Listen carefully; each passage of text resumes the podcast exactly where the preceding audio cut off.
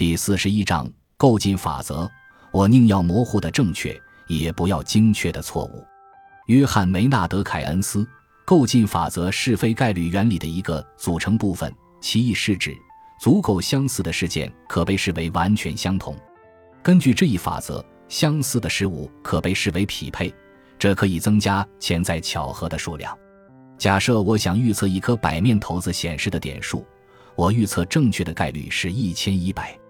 但是，如果我猜测的点数与实际的点数很接近，比如说只比实际的数字高了一点或低了一点，我也会声称我做出了正确的预测。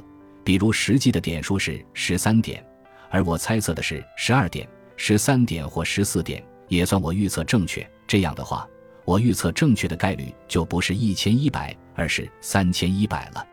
如果你事先不知道一位朋友正在柏林旅行，当你在那里遇见他时，你会觉得太巧了。但是如果你的朋友去了柏林的另一个地方呢？